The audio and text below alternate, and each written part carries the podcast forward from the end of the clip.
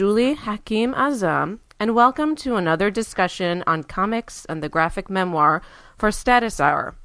I talked today with Ozge Samanci, who is assistant professor in the School of Communications at Northwestern University and the author of Dare to Disappoint Growing Up in Turkey, a memoir told in comics, published in 2015 by Farrar Straus and Giroux.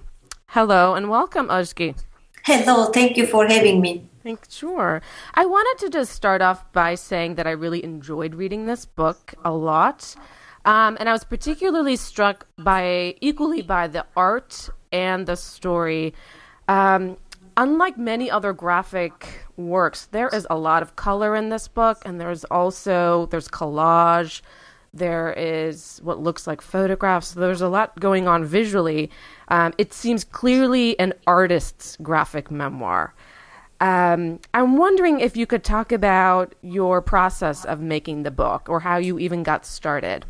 Yeah, it's it it like the writing the story and making the art. They have different stories. Um, writing the story came out from a little book that I made for a friend many many years ago, maybe 15 years ago, and that just in that notebook I feel my funny anecdotes about my mom and me.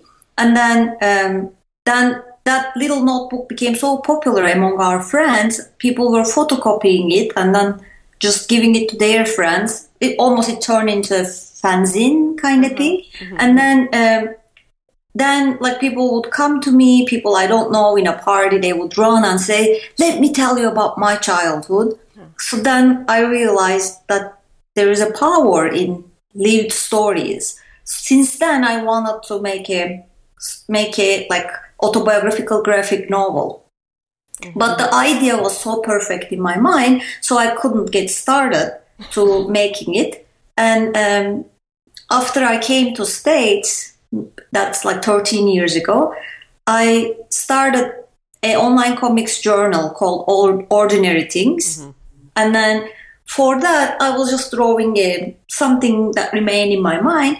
And then I started um, slowly, like I, it was just drawings at the beginning. And in time, I started combining drawings with collage materials, like real things, napkins, leaves, pebbles. Those things started blending into my comics.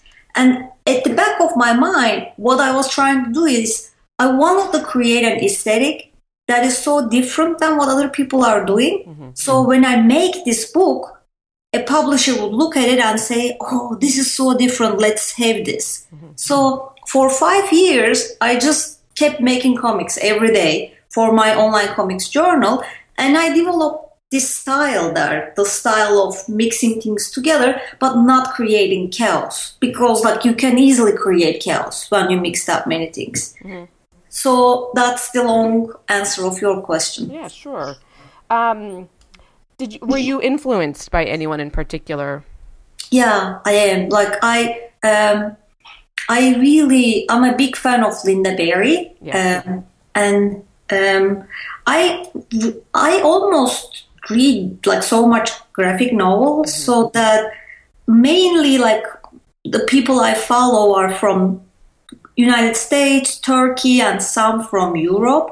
I think I can do better by opening my horizon to Middle Eastern artists too. Um, like I like Chris Ware, I like Alison Bechdel, I like uh, Marjane Satrapi, of course, and um, from Turkish writers, I like Uğur Gürsoy, Piyale Madra. Many. My list is very long. Right. What um so in the book, and people who have read the book will notice that you incorporate actual images from uh, physical objects from your childhood, such as the television that was in your house, or uh, a vase that would appear on the screen when something yeah. inappropriate came on, or the radio, the Commodore 64 computer, yeah. even these small touches like the eraser that you wore around your neck as a schoolgirl. Mm-hmm. The letters that the school, the disciplinary letters that were, were sent to your parents from the school when you got in trouble. Mm-hmm. Everything was a very authentic, tactile, and sensory. And I'm wondering, were these the actual objects? Um, how did you how did you get that um, sense of detail and authenticity? I think like it's my it's it's uh, maybe unnecessary commitment to honesty. So since this is an autobiographical graphic novel, I'm like trying to tell it hundred percent. I see it in my mind, uh, so that like if I'm gonna talk about a television, then I do a Google image search. Sometimes I spend hours to find those particular images. So we had a like black and white TV. Mm-hmm. It was Grundig the brand name was that I found it in the depth of eBay or something. And then like I start drawing that image. It's kind of a funny obsession uh, or the letter that school sent to me. I don't have the original of that letter, okay, but okay. I try to create a letter that if it would be like real, it would look like that. So okay. it's a drawing of something real, but at the core, I think it's just my ambition to tell the story um, the way that I remember. Right. And so, by the opposite of that, where did you feel it was okay to depart from such an honest replication of things in reality and start to imagine what something was like that might not be 100% accurate? There is that. Like, it's it's a memoir. It's memory. You can never like it's just something remembered. Our memory distort things. But thing is, many of the stories I'm telling here are lived by other people. So in time, I check those stories with them. So the main plot, like main um, issues, are confirmed by many other people. The like those things, the memories. Um, the things that memory does to us, distortion, that could happen in my feelings, right? Like I may misremember my emotions, things like that. But I think the facts are pretty much what it was. Okay. Um, the um, so I wanted to ask you some questions about the your artwork, and you you mentioned how you spent five years doing um, almost a daily comic mm-hmm. on ordinary things. And if um, people who are listening to this haven't checked it out they should. You have um you're still doing it it seems. Yeah. It's ordinarycomics.com ordinarycomics.com um, but you had kept this going much much longer before you were doing the book. Um, one of the things that you do in your book visually is you break down the convention of having panels. So, like, mm-hmm. comics are defined by these panels.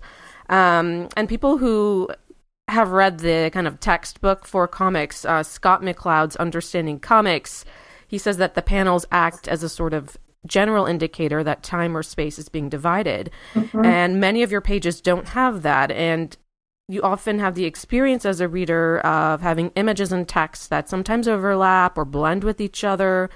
And it produces this feeling like, how do you read? Do you read the page from the top down? Do you read it from left to right? Um, do you kind of go around in a circle and look around at the images? So it's very challenging and different.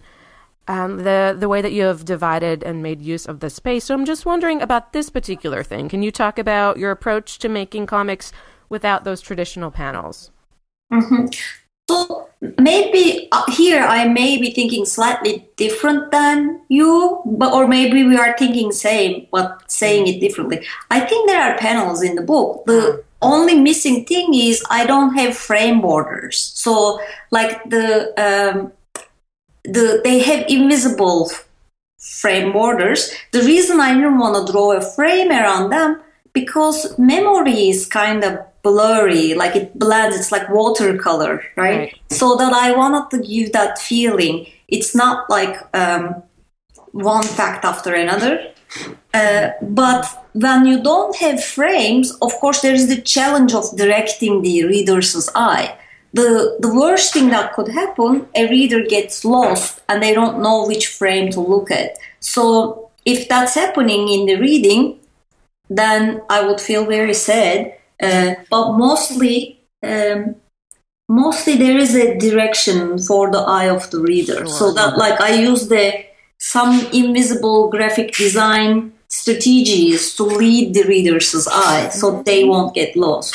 Um, and and if if it's getting lost in the like big collage pages, they are like looking at it in a random order. Then then for that page, possibly it's okay because um, you can get the message whichever you read it. It's more about a feeling. Right. Yeah. No, I don't. I never had the experience where I was getting lost. I just Oh, I'm felt so like glad it, to hear um, that. no, no, like that. it. It um, Yeah. I would Yeah. look at something and come back to it. So it it, it had a nice um, sort of reflective quality. yeah. to that. Yeah. Um, I was wondering, in an interview that you did with somebody else, you mentioned that you used materials as metaphors, and I was wondering if you could talk about what you meant.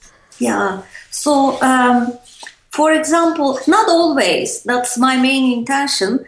Sometimes it's just two interesting materials getting together.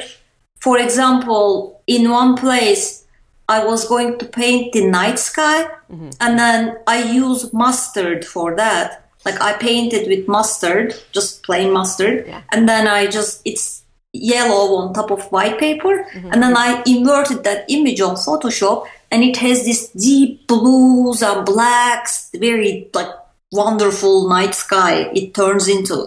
So there is not a metaphor there from mustard to night sky, but for example, in a place when I am drawing a nasty character, um, like a principal of the high school, um, then I use the coffee splash as the background of the character. So like it seems untidy, it seems nasty. So in that sense, like I painted with coffee spill um to convey the feeling of something unclean, something out of control. So the um, material and metaphor thing coming that way. I also read that you used sourdough bread to paint the waves on the cover of the book. Is I did. true? Can you talk about that? Yeah, so um, I was having the image of the sea in my mind, and it was it was this long choppy sea because of the growing up process is very choppy and difficult and tragic in many cases as a metaphor of that, right? And, and I think with metaphor, so like almost every image is some kind of metaphor in the book. Um, that I tried many things. I tried sponge, I tried brushes. It's not happening the way I want, and I was hopeless. And then when you're hopeless, what do you do? You go to kitchen and nibble on something. and, and then when I entered the kitchen, I saw the bread, and then I just tried it with bread.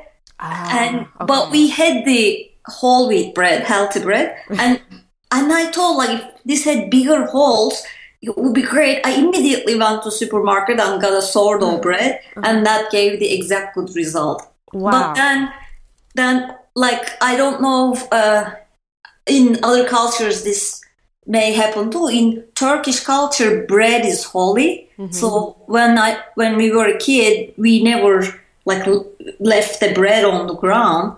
We picked it up, we kissed it three times, Right. put it on our forehead, and placed it on somewhere high. So it was a little painful for me to dip the sourdough bread into blue paint. right.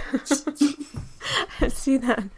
What um uh so so getting so we've been talking a lot about uh, how you made the the artwork and the artistic elements but um as to the content so you have a very personal narrative of growing up and yet politics and the history creep in now and then and there are points when you discuss the civil war the coup, the conflict between Turkey and Cyprus, and many other things. I was wondering um, whose viewpoint are you giving here? Um, the narrator seems to be trying to give an objective perspective on historical events.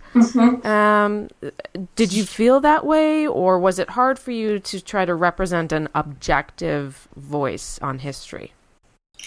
I think, um, like in in some cases, it's what's being taught at the school. Like the, um, it's kind of it's kind of mixed voices coming in. If you think about the like Atatürk chapter, it's there is the voice of the teacher, which is which is the voice of the um, military military who made the coup. So they are determining what we are going to learn at the school, mm-hmm.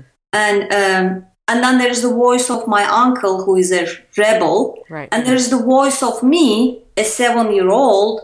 Um, hearing the events and trying to figure it out, three voices are overlapping into each other.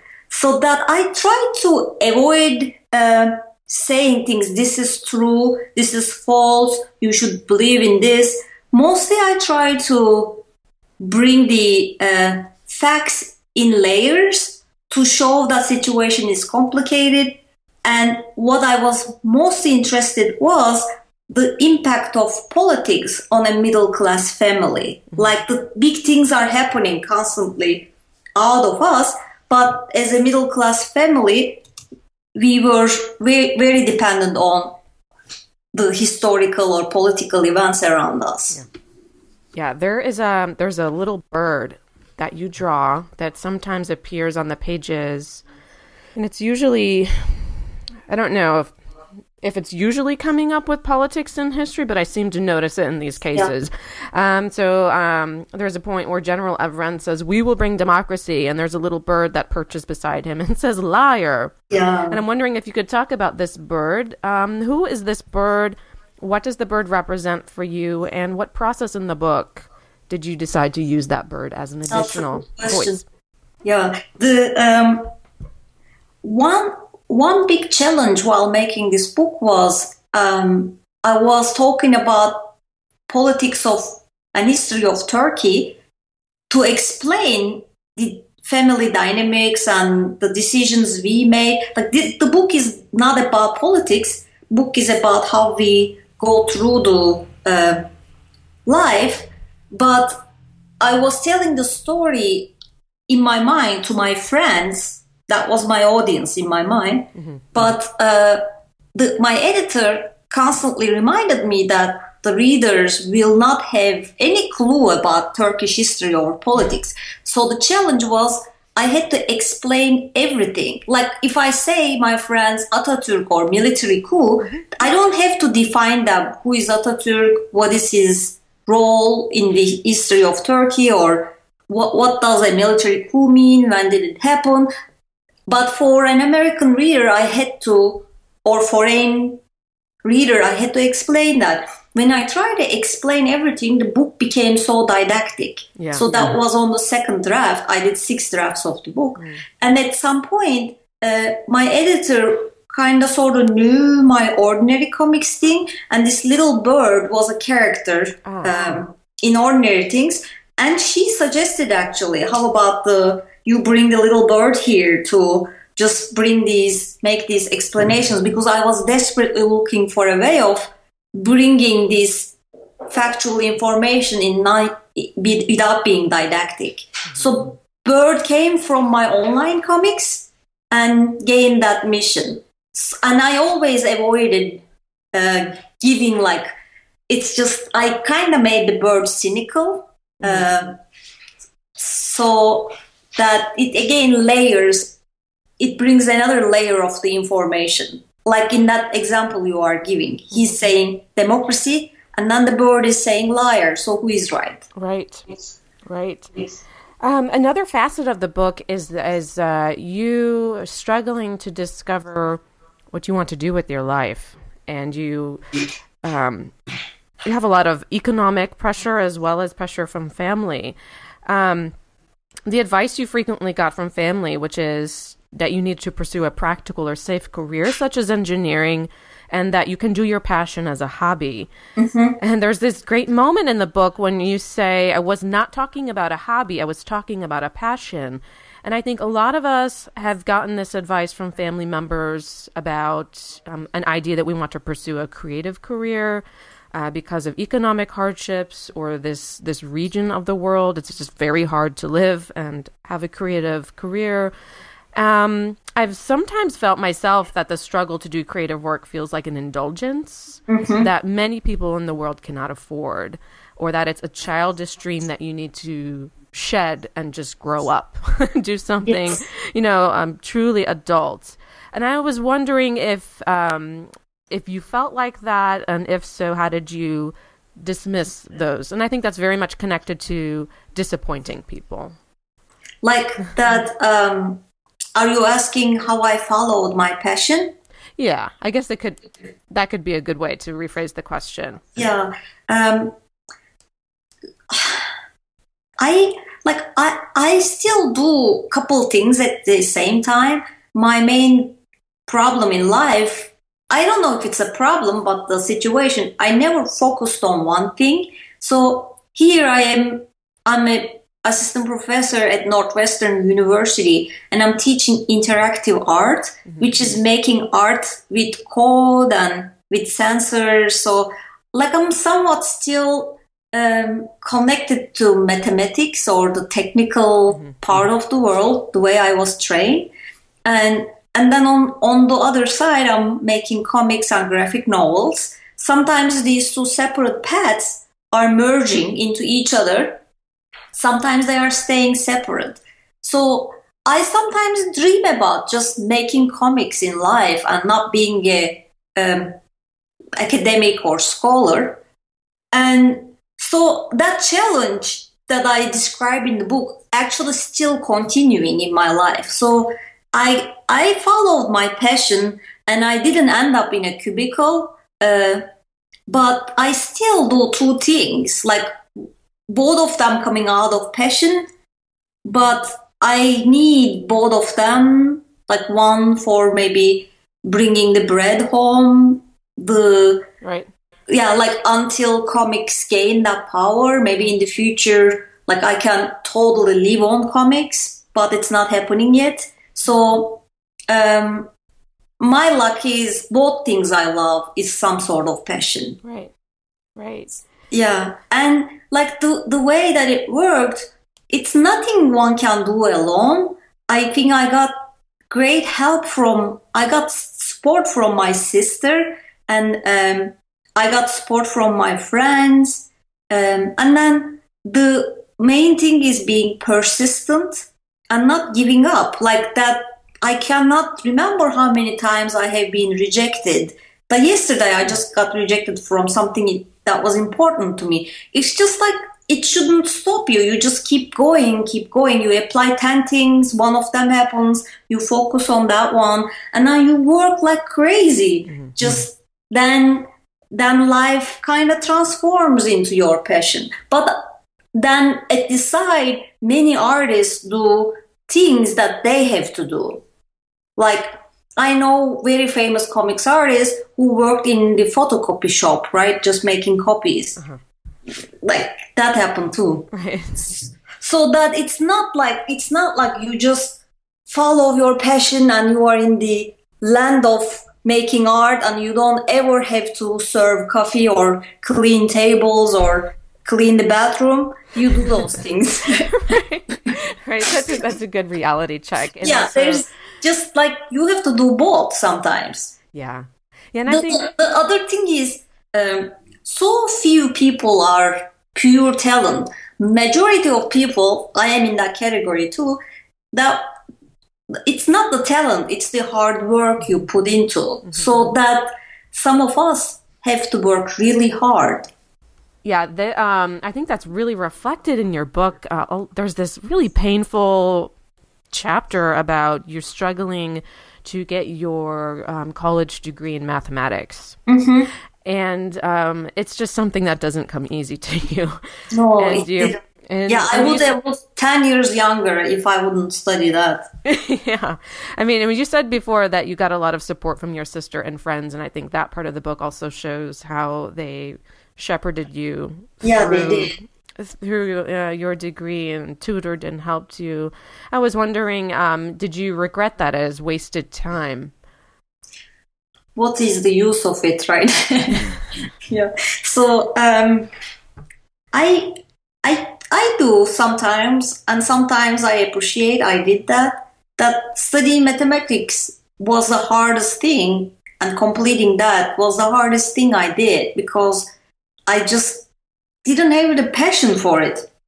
But once I was, once I got over that barrier, I really gained the power of looking at things in analytically or seeing the larger whole without getting lost in the details. Mm-hmm. So, and that that became so helpful for comics or for the interactive art that I am building now. Mm-hmm. Um, it the only thing I wish that I wish I would know when I was studying mathematics that I don't have to be a mathematician and I don't have to end up in a cubicle uh, helping an insurance company make money. Like I couldn't see the possibilities. There were no role models.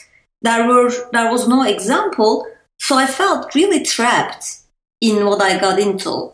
Like there weren't such thing as changing careers. There weren't such concept as going and having a master's degree on a different field. When I thought about it, I thought, who wants me? I studied mathematics. How can I go study art? Right, it seemed right. impossible. Yeah. If if I had that hope, then I would be happy in the math department. Mm-hmm. So, and actually, it's a good thing to study. It just very like gives the basics of thinking to you. Right. Right. Yeah. But if I if I had a chance to go back, I would possibly study architecture. I wouldn't be architect, mm-hmm. but um, like going and studying fine arts, it doesn't make sense to me. Mm-hmm. I would want to study something else. It's interesting. So it has like taught you how to think. Yeah, and yeah. discipline. Mm-hmm. Uh, I wanted to ask you about making mistakes. Um, know, there, uh, there's that is a theme that runs through your book. Um, my children have this book called Beautiful Oops, and it's just a children's book, and it shows you how you can turn mistakes, such as a coffee stain on your paper, or a rip on your paper, or an ink stain, into a, a piece of art. Wow. And like mistakes are not really mistakes, and that you need to look at things differently to see the potential. And I was wondering, um, uh, with your book and your blog uh, you do a lot of experiment with turning mistakes into pieces of uh, of art, mm-hmm. and, and talk about shifting your perspective on what was meant to be.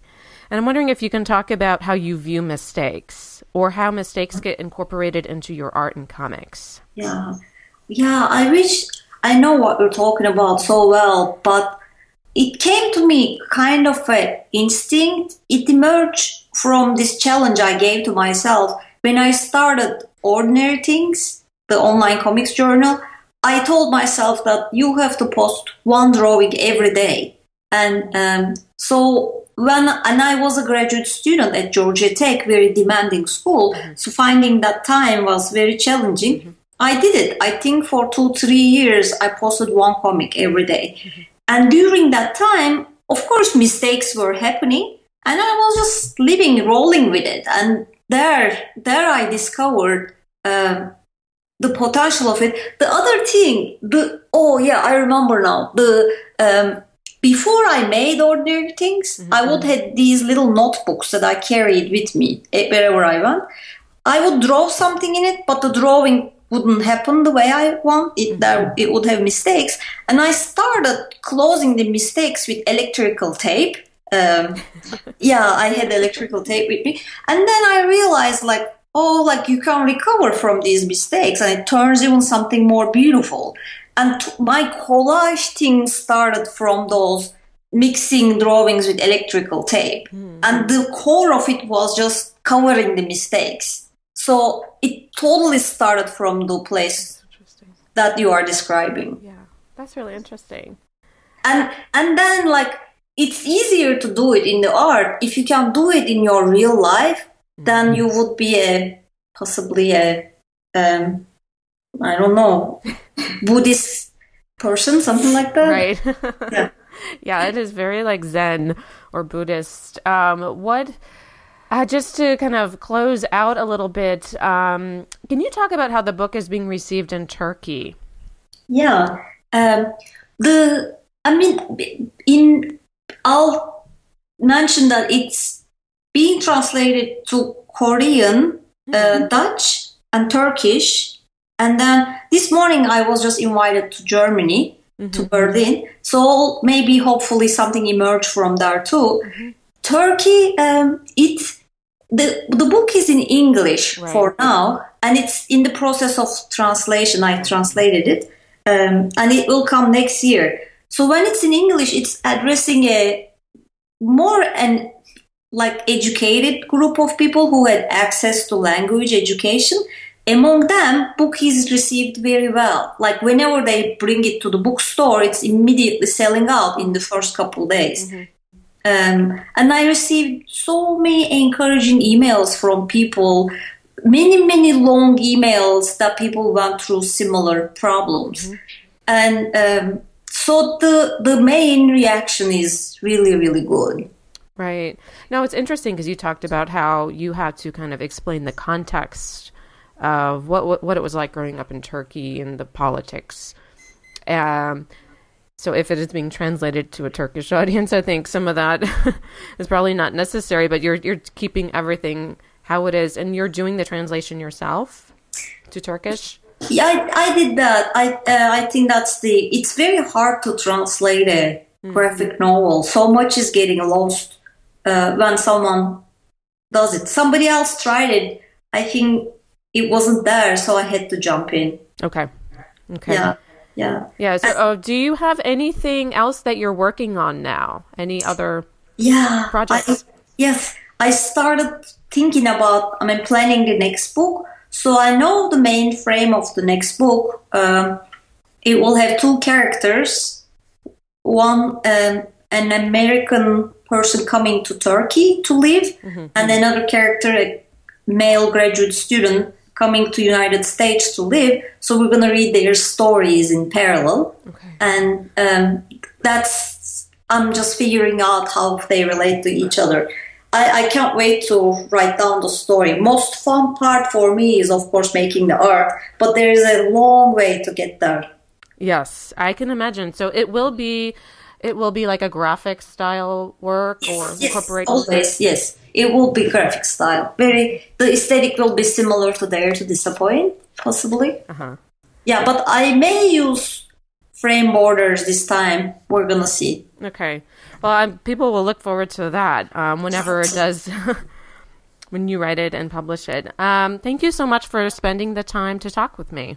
Thank you so much for having me and for wonderful questions. Thank you. Thank you.